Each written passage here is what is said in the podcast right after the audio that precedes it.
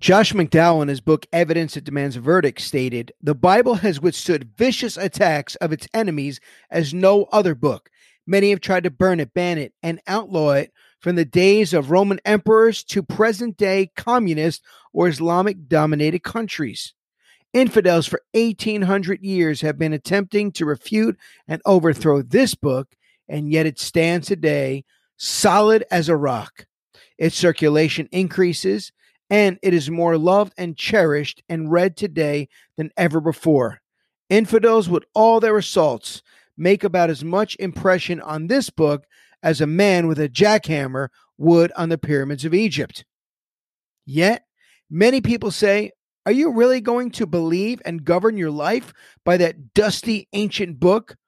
Are you really going to live by a book that contains so many intolerant, politically incorrect, and harmful to society teachings?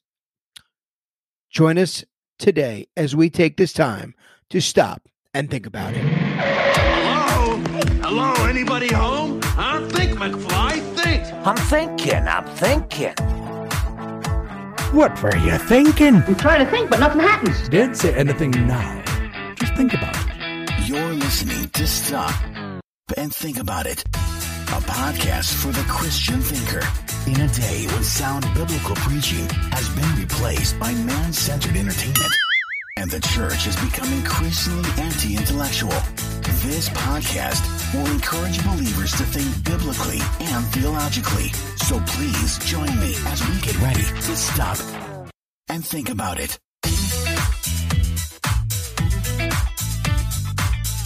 Greetings, friends and foes, saints and sinners. Welcome to another episode of the Stop and Think About It podcast. And today we continue to examine what is Reformed theology. And so today our topic will be what is Reformed theology, part two. And we're going to look at the linchpin of Reformed theology, which is none other than sola scriptura and to unpack this, we have to touch on several items today. And some of those items we're going to touch on today will be looking at history, the inspiration of Scripture, inerrancy, the infallibility, the perspicuity of Scripture, and other aspects of Scripture. Because really, if you look at anybody's statement of faith on their website, as far as a church, it always most always begins with the Bible. It doesn't start with God, it starts with the Bible. And Glenn, why do you think that is? You're looking at everybody's website? I'm not sure about that. Well, not everybody's website. I'm sure there's some that don't even use the Bible. You know, maybe somebody in Texas that has a shampoo model looking hair and shiny teeth. Now, now I do know that there are some people who they say they see Jesus on a regular basis and they're they're getting visions and dreams and prophecies. But for most, a majority of Christians, the Bible is the only thing that we have um, that ties us directly to God. It's it's it's it's it's God's um, instruction manual for us, um, telling us what gospel is, how it looks, and and what um, what a, a believer looks like. So that's why I think it's the main thing, even though we misinterpret it greatly. Yeah, because if you start with God, how do you know you're starting with the right God if you don't start with the Word of God, which He gave us?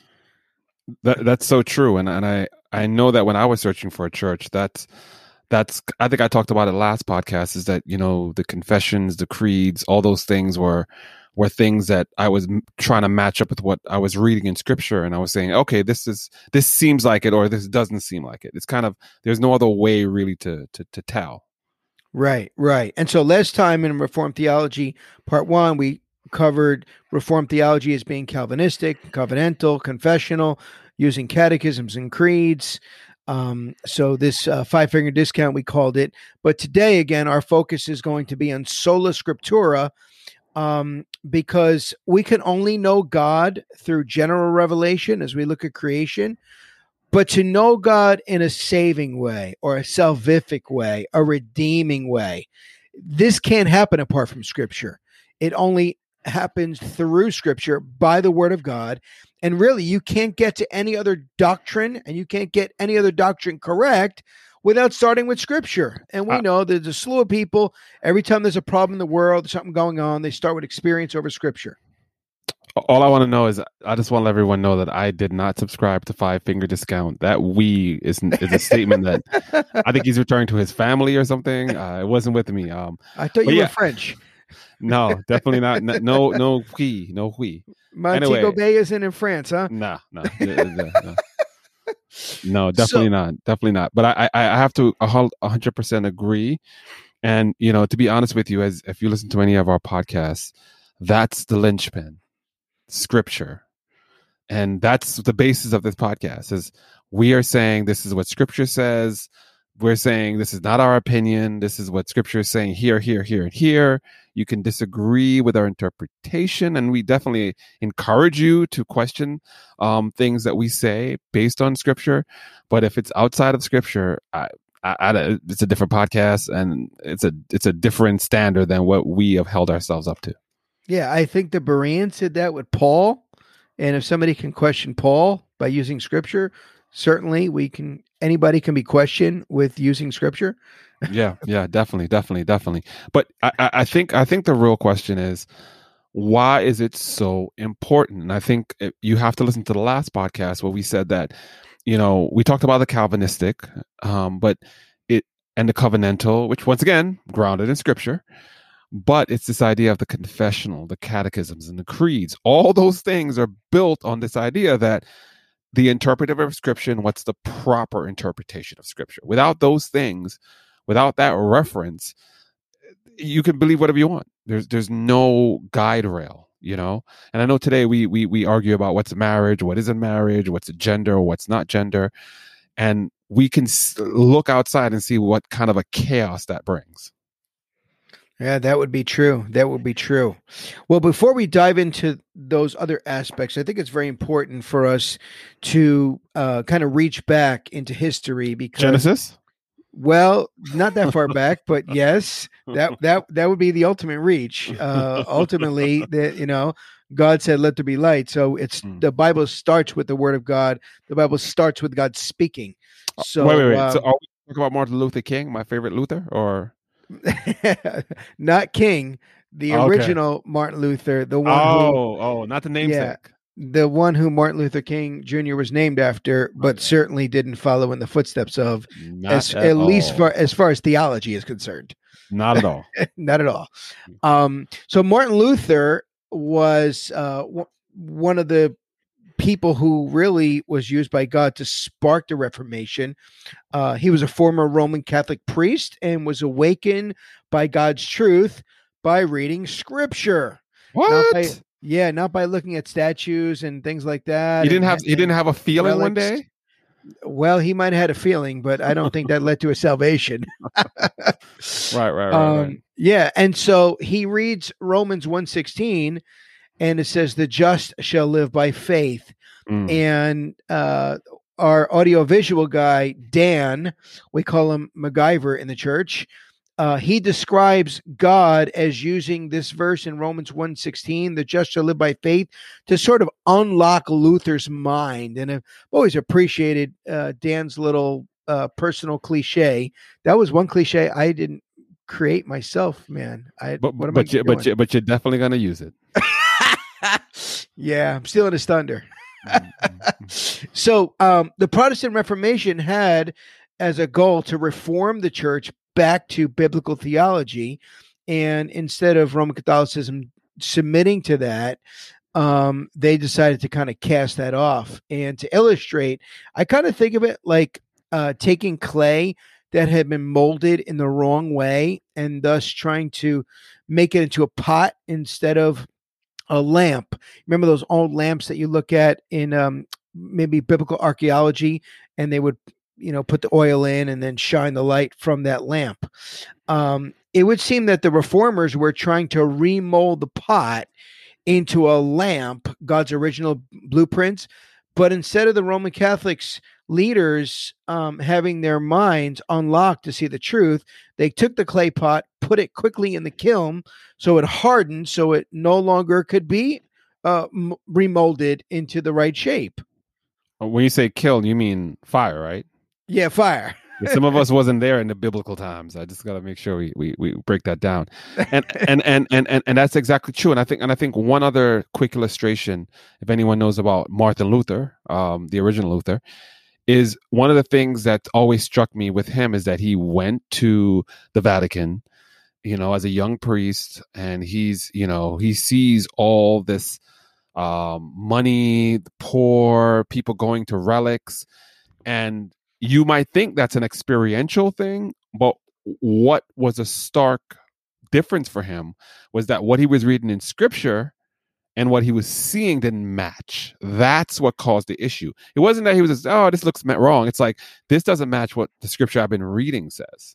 Yeah, because in Roman Catholicism, they were giving out a piece of paper called an indulgence to Mhm. somehow rescue people from this uh, fantasy island place called purgatory, which doesn't exist because if it did, it's a place of purging, and that means what Jesus did on the cross was not enough when he said, "It is finished," and he paid for all the sin of all of his people at all times, and and put you know paid the sin debt because then it would still need to be purged away. So it really smacks in the face of uh, solus Christus, which we'll hopefully cover at another time. But Luther, he stands before the diet of worms, which was not a literal. Uh, uh, uh, Diet, diet of worms. oh, excuse me, you're getting your German on. I like that. Got to get it right. Got to get it right. We don't want to. We don't want to litter is litter litter. Um, our listeners going around telling people that yeah, Pastor Phil told me it's diet of worms. No, diet of worms. yeah, that that's not a nutrition plan, right? Diet of worms. but the um he he stood before these men as sort of a doctrinal trial, I guess I would call it. Mhm. And he's called to recant of his biblical writings. And he utters the famous words when he says, Unless I am convinced by scripture and plain reason, I do not accept the authority of the popes and councils, for they have contradicted each other. My conscience is captive to the word of God. I cannot and I will not recant, for to go against conscience is neither right nor safe. God help me. Amen.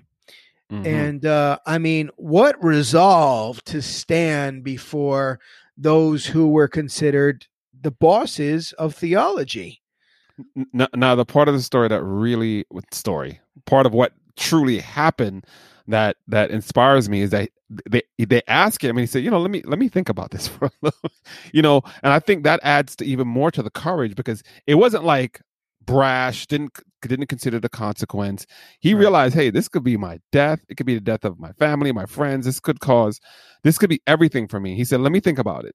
Went back prayed and inside of himself got the courage from God to to to stand before them and say this statement, which I think it makes it even more powerful because it's not accidental. He wasn't just he's like, okay, I'm staking my life on this, and I know it's my life. But once again, and he wasn't saying, "Hey, I'm 100% correct and everything I say is right." And I he said, "You have to convince me by scripture and plain reason." And that's the argument we're making and that's the reformed position and I, it's hard i think to fight against that when we're saying convince me by scripture and plain reason Right, right. And I think that uh, Luther probably had a thought in his mind um, that is the title of our podcast. Perhaps he had to stop and think about it. still are because really, I mean, he was thinking like, this is going to be a heavy cost. Am I Mhm. willing to pay the cost? So I, I don't think he questioned whether he was right or wrong, but rather was he willing to put his neck out on the line and perhaps literally because you know i mean that's the kind of thing that they did with uh, people who went against the establishment uh, their neck was literally on the line and they can just uh, remove the head from the shoulders Mhm, mhm. so um, Luther was adhering to the first of the five watchwords, which were embraced by early Protestants, namely sola scriptura. And it was Joel Beeke who wrote, Protestants taught that the Roman Catholic Church held scripture captive. And I found that very interesting. I, I really like that choice of words. Um, withholding it from the lay people and thus keeping them in bondage to church councils, bishops, schoolmen, canonists, and allegorists for interpretation. And man, uh, I thought those were some powerful words. Uh, people taking the scripture captive.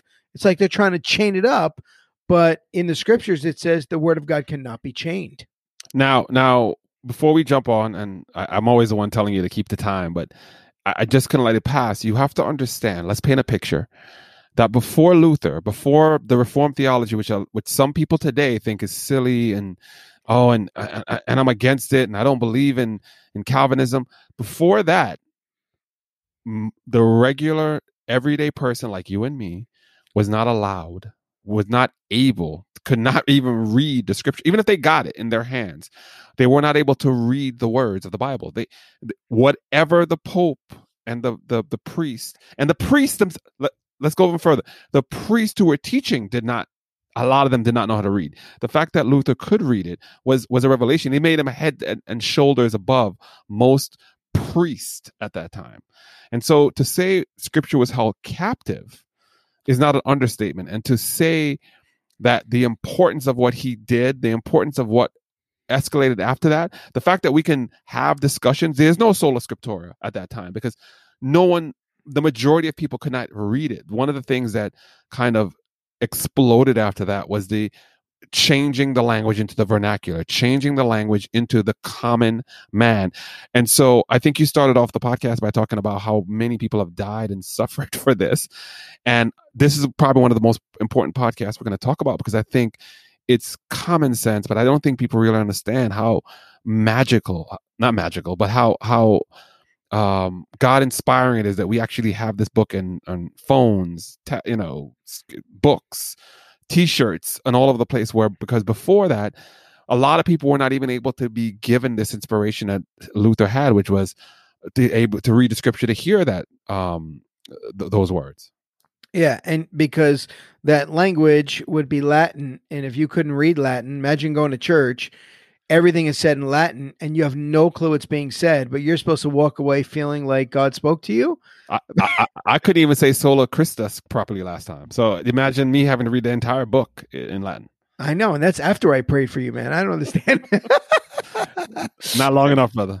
Uh, yeah, I, these things can only happen by prayer and fasting, but um, yeah, and so really, this understanding things historically is very important because many uh, modern day churches today they don't reach back to the time of the Reformation even though they consider themselves to be Protestant churches, actually have more aligned with Rome, with Roman Catholicism, than they do with actual Protestant Reformed theology. And they, so they, they, usually keep a lot of the, the same things and just change the name of them. Like rather than baptism, they have uh um what do you call it? Um different different ceremonies for the same thing. You baptize you wet the baby up, and then you say blah blah. blah. It's the same process, same. Th- let's call it something different. And we we're we're we're, prote- we're, we're Protestants. Okay, you know whatever works for you. Right, right. But I mean, there's a whole host of people that consider themselves to be Protestants that actually do not agree with what actually happened the Protestant Reformation. So they're Protestant in name alone. But um, as we look, as we continue on, uh, to be reformed, reformed theology is to believe in the inspired word of God. And this is not, you know, you mean, you mean like you mean, you mean like a muse? You mean like uh like how some of these songs are written today and they're like, "Oh, she inspired me by her beauty." Is that what you mean? No, no, no, not at all. oh, okay, cuz I was like this is a different podcast than I was expecting. yeah, no, not that kind of inspiration. So, when we think about inspiration, it's not per se a verbatim uh dictation, but rather the Holy Spirit guided human authors while preserving their different personalities and not violating their personalities and their writing styles. And so they wrote without error the exact thoughts and words of God. And so what we have, they wrote what we need to know to live for God and to please the Lord. And many people in t- today's day and age, they actually consider part of the word of God that it doesn't even matter. And that will be the Old Testament. So we have uh, 39 books in the Old. How can you just like discount the right side of the book? Um, I'm sorry, the left side of the book, which is one third of the Bible. You can't just only look to the right side of the book, but we have to look at the whole thing. And so it's all inspired because the Bible actually uses the phrase, thus says the Lord, over 400 times. I think God's trying to say something if he says something that many times. And so God spoke through writers, prophets, uh, apostles, and so on and so forth. And he did so through dual authorship. Do you want to tell everybody what that is? Yeah, basically it's it's the human and the divine. So it's it's God God's will, God's what God is, is inspiring them to do. And so we say inspiration is, is not dictation. So an example, because you went through a bunch of things, is if you're reading the New Testament, right, and you read Paul, it's very very difficult to mix him up with Peter, First Peter, Second Peter, because it's a different author, the different choice of words, a different emphasis. Another great way to see it is Matthew, Mark, and Luke, right? Matthew emphasizing um, Eh, the Jewishness of Christ, the, the the the fulfillment of prophecy. Luke more of a historian, doctor, and, and he's he's he's he's spending more time making sure that we see the historicity of it, how it all fits together. And John, who's saying this is God, God in the flesh, and so Preach it. the the emphasis is different, and so, but they they don't contradict. John is not saying something different from what Ma- Matthew is saying. So, God is able to express Himself through the author, using their language, the, their speech patterns, and their history to express a truth that covers the old and the new. They don't contradict themselves at all. We're going to talk about that a little bit more later. Yeah. But it's a dual authorship, right? Yeah, and I think the watershed text would be Second Corinthians three sixteen. All Scripture is given by inspiration of God, or yours might say breathed out by God, and mm-hmm. profitable for teaching or doctrine, for reproof or correction, for training in righteousness, that the man of God may be complete, equipped for every good work. And so, what you notice is here, when this was written at the time, there was no New Testament. All they had was the Old Testament. So this was specifically referring to the Old Testament, and I would say by default the words of Christ, because Christ uh, had already spoken, and these things here, uh, the epistles and so on and so forth, were being written, and so by implication, it does stretch to the to the New Testament as well. It's not that we're saying that the New Testament is not Scripture, because it certainly is Scripture. and, and you can go to you can also go to second peter 316 where where peter is giving a, a, a kind of a, a commendation to paul saying i know his letters are hard to understand and people who are in, ignorant and untaught twist them and he's saying he's saying that scripture too Yes, they're kind of saying that scripture yes. hmm Yes. And so not only is God's word inspired, but it's also inerrant. And I've heard it said to err is human, not divine. And so God's writing of scripture results in perfect accuracy in in the original language in the original language Got and the original autographs. So, you know, I've heard so many people say, you know, listen, I could just write a book and, you know, I can make it a bestseller too. And, you know, the Bible's not all that. Um, wrong yeah, but and and their issue is that men wrote the Bible. And so I simply asked them, can men write true things? Right? I mean, this is logic. Can men write true things? Right? So Yes. men wrote your birth certificate, men have written your checks, and and so you have documents with your name on it, things that men have written. When you go to a doctor's appointment, they give you a diagnosis, and so men have written those things. So you can't say because men wrote the Bible, then it's apparently wrong because everything written has been written by men. So then you can't read anything. and and and, and for the people who are modern day snowflakes he means mankind Yes.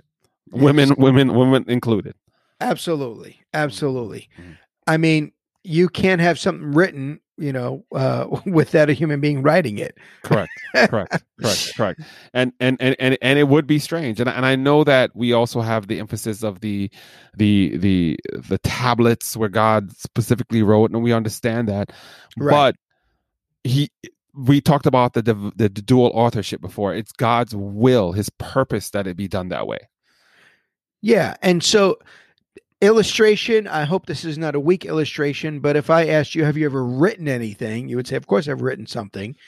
Now, was it you who wrote it, or was it your pen or your printer that wrote it? Well, it was your pen, right? It was your printer, but it was your mind that put the intelligence into what was coming out of the pen and what was coming out of the printer. So the finished product was your mind. It wasn't the pen. Pens don't write by themselves, and printers don't print by themselves. It, it Well- depend. It, it does depend on the quality of whatever. Like I, I won't necessarily claim some of the things I've written until until I see the. I, I, I would like to blame some of it on the typewriter and the computer. Okay, Word be adding some words in there. You know. Right. Well, yeah. I'm that that would yeah, there are typos, but uh but someone had to type for there to be a type O. And, and and and then like, can you elaborate a little bit on what does it mean to be in error, to be without error in the script? Because because are we talking about you know how you know between Matthew and Mark and Luke, some passages refer, and some people say they were two women, and some people say that the tomb was open and that there was a cloth on the tomb, Right. and, Right. you know, are we talking about that error? Because that's what they that's what people think of when they say error Right. like there's right. an so, error in the Bible. Oh, like you know, one of my favorite ones before you even start is Genesis, and they're saying, "Hey, did anyone ever notice that in chapter one it said this thing, and in chapter two it's said yes, it was on purpose." Right, right. you know, Yeah. it's, it's not an error. It was written to see the bigger view and then a more closed up view. But I'm telling you, people read it. What do what do you think? What do you what are you saying that's different from what these people are saying? Right. So the even when you look at Genesis 1 and 2, Genesis 1 is like the headline in the newspaper and Genesis 2 is the details that tells us what's going on uh, Mhm. amidst the headlines. And then when you hear things like, well, there, was there two angels at the tomb or just one angel? Because this one said there were two angels and this other one said an, an angel spoke. Well, that's not a contradiction. If I said there were two people over here and then Glenroy came over and said, uh, one of the people spoke or a person spoke. That doesn't discount the other person.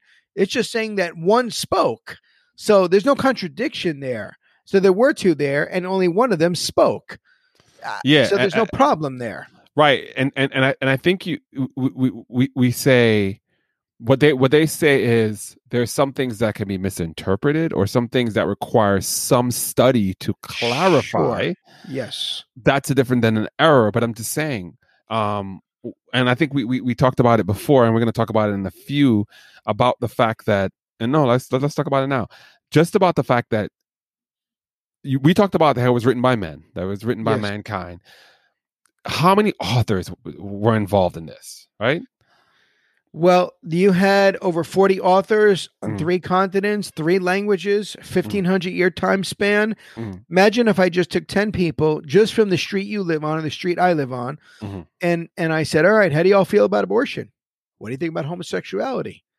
Um Or what do you think about the president's speech right. You know, you, You think know? everybody's going to just agree? Everybody's going to just line up with each other? Not even agree or line up.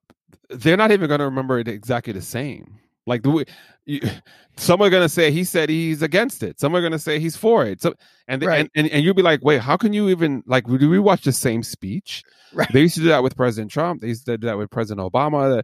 It depending on what your your your skin in the game was, you would interpret the thing that was said in either a negative or a positive. You would f- see see intentions in what was done, and I think I do that as well. So you can't. But guess what? What happened with the Bible? all the authors agreed with each other. So whether you had somebody who was a shepherd or a king, whether it was times of war, times of peace, uh, whether you were writing on a mountain or writing down in a valley, um, and even if you wrote at different times, you know this per- Moses wrote over here, and then a thousand years later, you know Peter's writing. Um, they they didn't disagree. They didn't contradict each other. I At- mean, at this is amazing. Absolutely. E- even even if they even if you can say the New Testament guys knew what the Old, uh, it, it's not possible to, to to not be in error or contradict in any way. And I think that that's that's one of the points, right? It it fit together like a puzzle, right? You know, God had one plan and it was building up and it reached this point. And and even Jesus extemporaneously is is matching what the Old Testament said. I love when he uses those big words. and so that's that's one of the that's one of the things that you know the fact that men wrote it if you want to make the argument we just talked about well oh it's an error because men wrote it well this this one example matches so perfectly that it kind of decri- it, it, you made the case that it's impossible for a man alone and 40 authors different different circumstances different upbringing different locations different times different different different motivations could could so align with each other. That's actually making the case for dual authorship for a a, a, a continuation of from genesis on. Yeah, and so just as an aside, but not an aside, um, when you think of like the Quran and when you think of like the Book of Mormon and other writings, it's just one man who claims that he heard from God and wrote this thing. And so there's no eyewitnesses. There's only one person saying it's true. There's 40 authors that are all collaborating with each other. Um, and so, I mean, if you have 40 people saying this is what happened in this car accident, I mean, there's so much more believable, you know, when you look through the lens of like forensics and things like that. I mean, the Bible passes the smell test, and these other books, they simply don't. now now this might be an aside but also one of the things when you're reading acts and and and it starts explaining that hey th- th- this is something that had 500 witnesses this is something that and and and and, they preface it by saying you have seen and have heard and, and you know and it had a hundred years for it to be there and for people to say nah that was wrong that didn't happen that and most people at the time did not dispute what was said that happened there might have been a dispute about whether he rose again, but there wasn't a dispute about his healings. There wasn't a dispute about the. It wasn't a dispute about the things that were written in the. We can't go back to the Old Testament. That's a little bit too far, but th- there is very little dispute about the fact that Jesus lived because there were no. There was no one there saying, "Hey, that didn't happen," and they could have very easily written something saying that didn't happen. Today, by the time by the time we we we press send on this uh podcast, we might have 50 detractors saying that we're wrong. Th- Same thing could have happened then. I think this is an example of ex- showing that it is an error, that there was something to this, where a where someone can write the Book of Mormon, and in that there are errors. you know, the Quran, they are errors. There there's things where they completely contradict themselves. Yeah, absolutely. Absolutely. You know, like uh Christians believe the Trinity is the Father, the Son, and the Holy Spirit. The Quran references the Trinity as the Father, Son, and Mary. Christians never have believed that. So, I Yep, mean, yep. you know, Muhammad clearly didn't understand biblical Christianity. Mhm. So there's a tremendous uh, error there in the Quran, but um, I know people get offended at that. And when you speak about the detractors, uh, we would encourage you send this to some of your non-Christian friends. Uh, two things will happen. One, they might not be your friend anymore. No, well, or, that's or were they ever? or were they ever? But uh, it'll help our listening audience go up. But really, what we hope is that they might stop and think about it. They might really consider, um, kind of, if they have had some of these fallacies as the reason why they discount scripture, that perhaps this will challenge those fallacies and maybe at best leave a stone in their shoe, which is, you know, they walk around and it's uncomfortable to walk in the notion that they believe because what they believe has no credibility to it whatsoever. And what we're saying right now is the Bible is completely credible. Uh, even if Glenn Roy and I were not even alive, the Bible is credible with or without us. I mean, it doesn't need us to be credible. Now, and one thing um, a lot of people don't know my conversion story, but one of the things that happened was I literally just sat there and read the Bible. And this inerrant, this coherent, this thing that seemed to just march along from Genesis on, just it just spoke to me, right? And we're going to talk about that a little bit more, but it it, it I could read it and intellectually, even before my heart was changed, say this makes sense. Yeah. Yeah. And That- just like Luther, he just read. He didn't have anyone evangelizing to him in the way that we would. He's reading scripture. That's how powerful scripture is. It's it doesn't require anyone to even explain it to you. It's it is powerful. It is powerful. And so the doctrine of inerrancy doesn't mean that we understand the Bible completely or without any difficulty. But when all the Ain't- facts ain't, are ain't that known, the truth? Ain't that the truth? We, s- I'm still studying it and wondering and calling and asking and checking, and I sh- I'm sure some of you are. Yes, yes. But, you know, when all the facts are, are known and it's cor- correctly interpreted, Uh, there's no mistakes in Scripture, and and inerrancy and inspiration they kind of go together hand in hand because a divine source must produce and demand that there's no errors in the product which results from his hands and from his words. Okay, so so I got inerrancy, I got inspiration. It- it- What's infallibility? That's another term that's thrown around all over the place. What, what does that mean? So infallibility is that the Bible is completely trustworthy. Mm. Now we've all have relationships with people, and we found some of them to be untrustworthy, and perhaps uh, you and I have uh, could fit into that category at times where we've not been, you know, kept our word. Yeah, uh, Pastor Phil. And the Puritan Thomas Vincent summons this up by saying that the scriptures are that the scriptures are true is evident because they are the word of God, who is a God of truth and cannot lie, who can who can as soon cease to be God as to be true. Yeah, and so God Himself is the author, and He is completely trustworthy, and so all that He says must be trustworthy because God cannot lie. He's actually incapable of lying. For God to lie would for be for God to cease to be God. hmm Yeah, it, it doesn't make sense. You know, to lie is to deceive, is to hide something. It was not necessary for God. What can we do to Him? every, every everything He says is truthful and is honest. And and I and, and I had I spoke to a young lady recently who was having difficulty with the the Bible, and was just it was it- she wasn't questioning the truthfulness of God. She just didn't think it was fair. You know, and I'm like, it doesn't have to be fair. It, it, it's it's what He says. You know, Right. Yeah. We don't want the fairness of God because the fairness of God sends us all to hell. If God were fair, He would give us what we deserve. And uh, we need grace. We need grace. Mhm. And so there's this false belief that some people even believe that uh, John Calvin held uh, to a fallible and errant Bible, and um, nothing could be uh, further from the truth. Um, and that infallibility was invented by Francis Turretin, a German Italian Reform scholastic theologian. But um, really, Calvin, in his own words, proclaimed there is such a perfection in the Word of God as that nothing can be found therein but all purity and sincerity, and to be so infallible a truth, we, that is, infallible. Unbelievable. So, I mean, I think it's very clear. Uh, anybody that thinks that Calvin didn't believe that Scripture uh, was infallible, um, yeah, you could just take a back seat now. Yeah, definitely, definitely. And I- and I just want to let's go back, piggyback, because sometimes we'll, we go off. I, I want to define it again. I'm I'm a I'm the dictionary here. Okay, so to be an errant means to be without error, Right. while being infallible means it's incapable of error. Yes. These, these are some fighting words right here, right?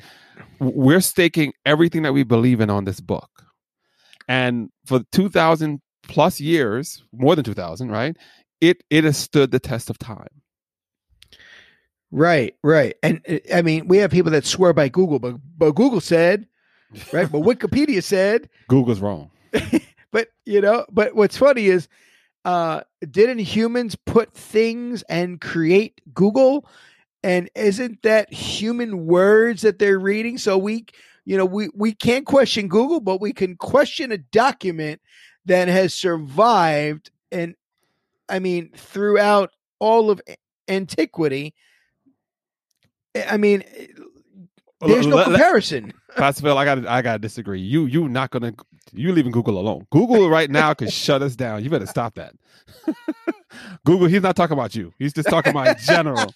No, I I I, def, I definitely agree, and I think one of the things we wanted to talk about uh, how the, the about Scripture is that it's providentially preserved. Right, God has preserved His Word throughout the ages and will continue to do so, and and it's been under, under attack. And I think um, Luther was a good example of that, where for uh, many, many, many generations, people were not even able to read it. People were telling them, "You don't need to read it. I'm going to tell you what this says here." And then they were singing songs, and to this day, I had a, I had a, a young a gentleman at my jo- older than me. I couldn't say young, but an older gentleman at my job who says, "You know what?" He's a Greek Orthodox. He said, "You know what?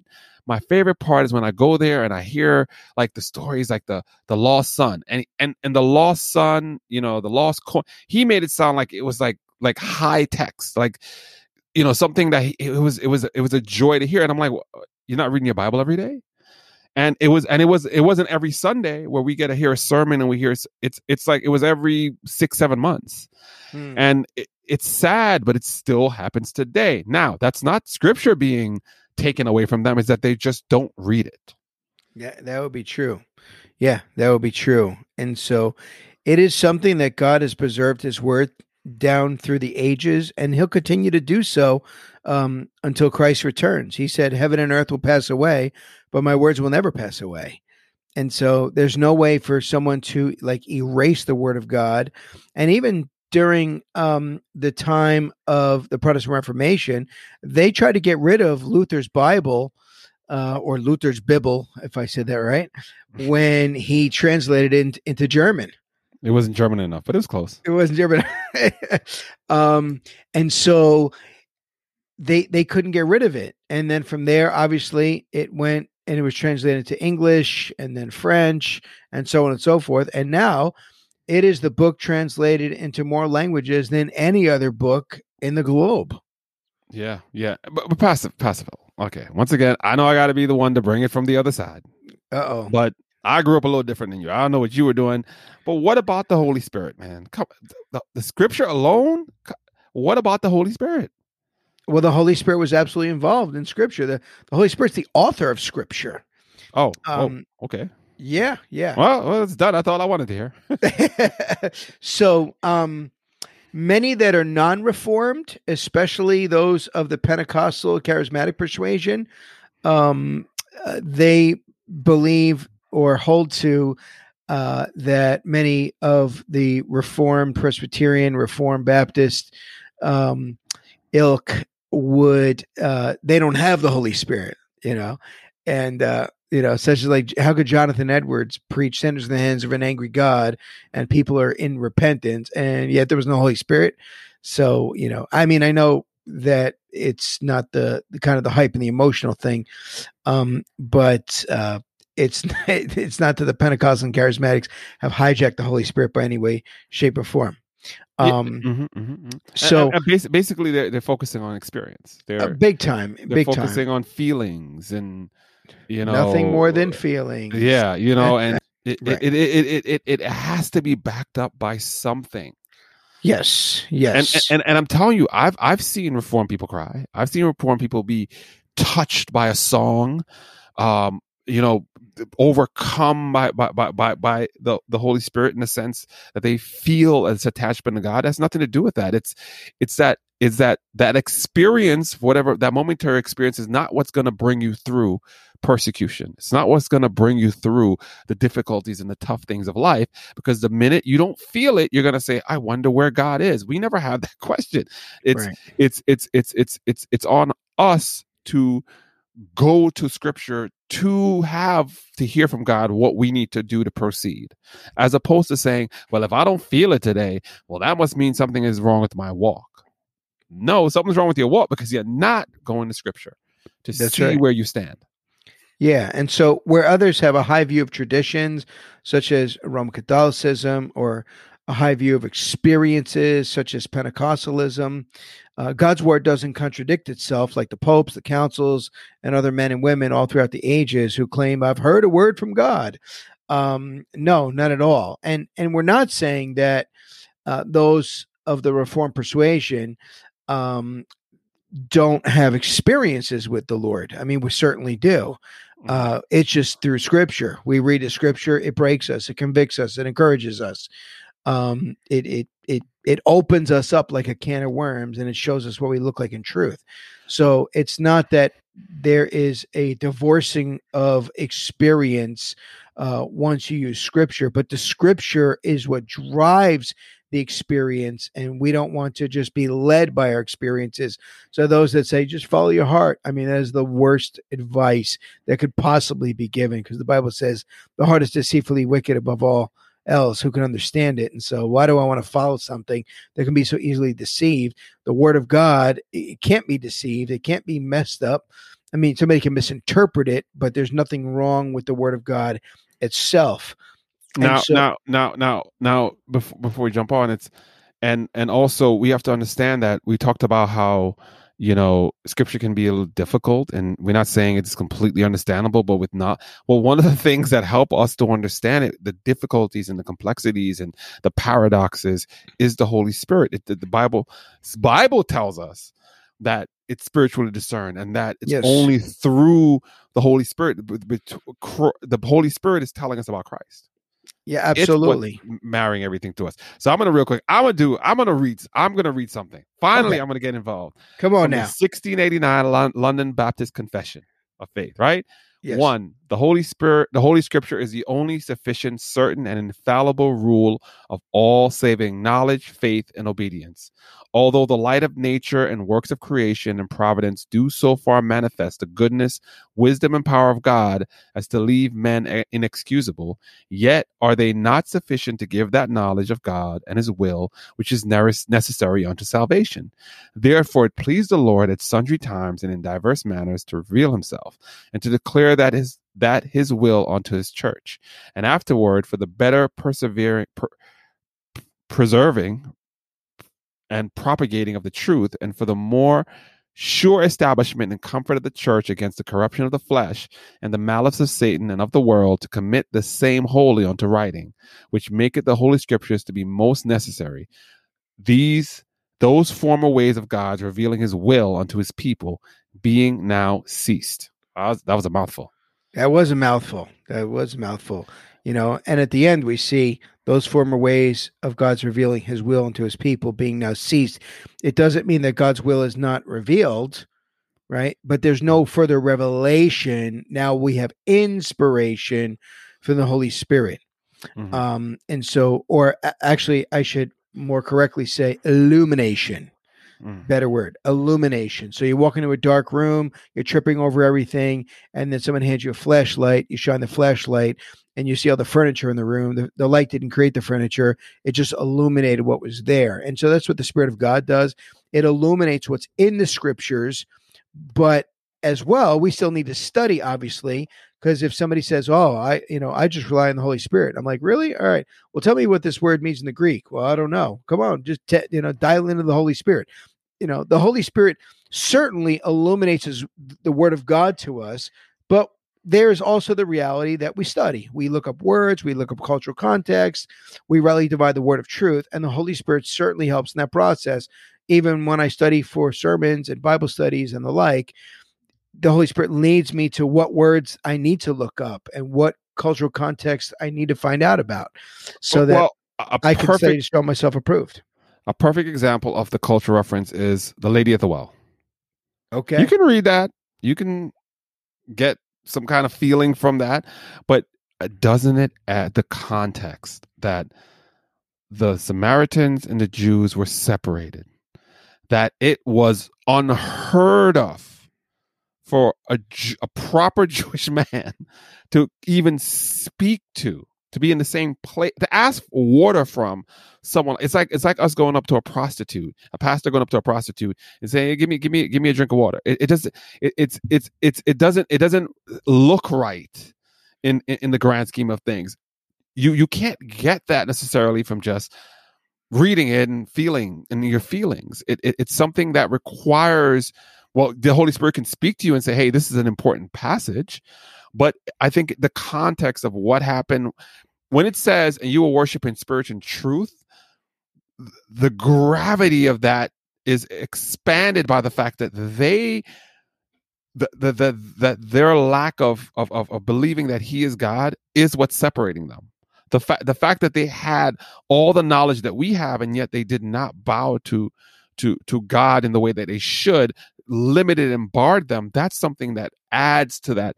That that, that every time I read it and I know more and more and more, it gets me closer and closer to what God has ex- expected and intended for us to know. Right. And so you'd have to study to understand the Samaritan religion and the hmm. mixture of Judaism and paganism together. And so why, you know, why that was such a problem because they were kind of hybrids and why the Jews looked down upon them. Not that it was okay to do so, but uh, they were supposed to be a light to the Gentiles and the Samaritans were at least half Gentile, but they really weren't a light to them. Um, and so, yeah, I mean, the Holy Spirit would just illuminate uh, that passage, but there are still things that we have to look up and consider because we're removed from that time period of, in first century Judaism. And so we have to kind of go back to that time period so that we can understand uh, what was happening at the time in order to wrap our minds around the truth and then therefore be able to apply it into our own lives another another good example is the Good Samaritan. For a long time, I thought the Good Samaritan, all Samaritans were good. I didn't understand that it was kind of like this this marriage of no, they're they're considered bad. right the, the good terrorists, you know, the good suicide bomber, the good, you know, it, it, it, it, I heard it so often, and that that reading it, I didn't get the the. I, ha- I had to I had to understand the dynamics. Right. you know and, and once again we're we're not we're not diminishing the holy spirit. We're we're not we're just saying scripture as as as as dictated to us what the role is. And and and and, and it's not diminishing to to say what the proper use is. Overextending it and applying things to the holy spirit that that doesn't apply to it that to us is is a fatal error So yeah, Glenn, as you were speaking, uh, definitely the Holy Spirit is not removed from Scripture. Um, Second Peter one twenty one: For no prophecy was ever produced by the will of man, but men spoke from God as they were carried along or moved by the Holy Spirit. I mean, the Holy Spirit is the author of Scripture, so you can't disconnect them. And I heard an illustration one time that said um, the Word of God are like the banks of a river, and the Holy Spirit is like the river, and the river will never overflow past the banks. Mhm. And so, if you want to know what's of the Holy Spirit and what's not of the Holy Spirit, what is the mechanism? What is the measurement? What's the tool that you must use to find that out? Well, you must use scripture to make sure that what you think the Holy Spirit is leading you to do is within the confines of scripture. Mhm. Unless you get uh, a person like this. Um, he says, You know what, Pastor? I think that uh, the Holy Spirit is leading me to divorce my wife. You say, Really? Why is that? And he says, Well, you know, there's this other lady in the fifth pew back, and I really like her, and her name is Grace. And I opened the Bible, and it said, Grace to you. Oh like- wait is that, is that wait, is that a good use or is it bad That's a wrong use. That's a oh, wrong use. oh, 'cause I was gonna say. so I mean, there's you know, we can't um all of a sudden just twist the Bible into what we want it to be and say what we want it to say. And the Holy Spirit told me this. You know, that's like the Mormons. They say they had a burning in their bosom, and they therefore they know the Book of Mormon is true. I think they just had bad pizza the night before with some extra pepperoni, but they're calling it burning in the bosom. anchovies. Yeah, and- and absolutely. there. Now, you know, let's let's end it on, on a good note. Like we're talking about what reformers and we're telling you what what what what what you know biblical scholars have said, but who had the highest view of scripture? I mean, that would be Jesus. Jesus. He referenced he referenced the Old Testament to the point where if you, he said something, you can probably find a reference somewhere in a, a whole book. He referenced Psalms so many times. He, he, he, he, he- the Sermon on the Mount, which we love so much, is it, you can find the parallels throughout Scripture, right? Sure. and and and he felt like that look what jesus said is the literal direct revelation from god from god Yes. right? When he spoke it was god speaking to us and he chose more often than not to re to re-say what god had said in the old testament Yeah, and I, I think the best person to look at would be Christ himself, where John wrote, In the beginning was the Word, and the Word was with God, and the Word was God.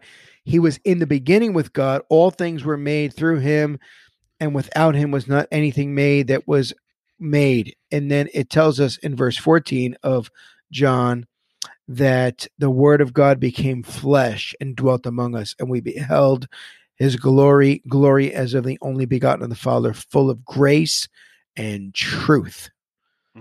And Mm. so the Bible really affirms itself. Uh, I believe the word is uh, an axiom. It's it, it it affirms itself. And before somebody comes along and says, you know, that's circular reasoning, You know, I mean, that's like saying, well, you know, I can't look into Glenroy's apartment to make sure Glenroy is in there and say he's the owner of his apartment.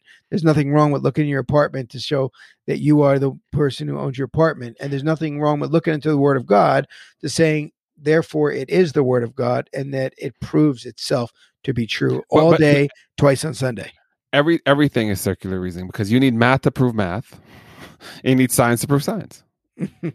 You can't Right. you can't use something else to prove the observable facts of the universe, and you can't use pizza to prove math. It's it's you use mathematical principle. You can use the allergy the, the the analogy of it.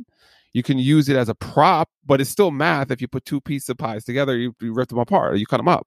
Same way, you, you there's no other thing in the universe that we say is a factual thing that we base ourselves off that doesn't Def- okay, how do we define a word? Using other words. Yes. right. You know, it, it, it, it- and and and and and and the and and the and obviously as you get more and more skilled, you use different words to define a word, but you have to use words. Now, my ultimate point, I think, also is saying, if Jesus, who had the ability to heal from a distance, heal with a touch, um, know people, everything about a, a- man just before he even comes up to him, why are we in today saying, I can heal.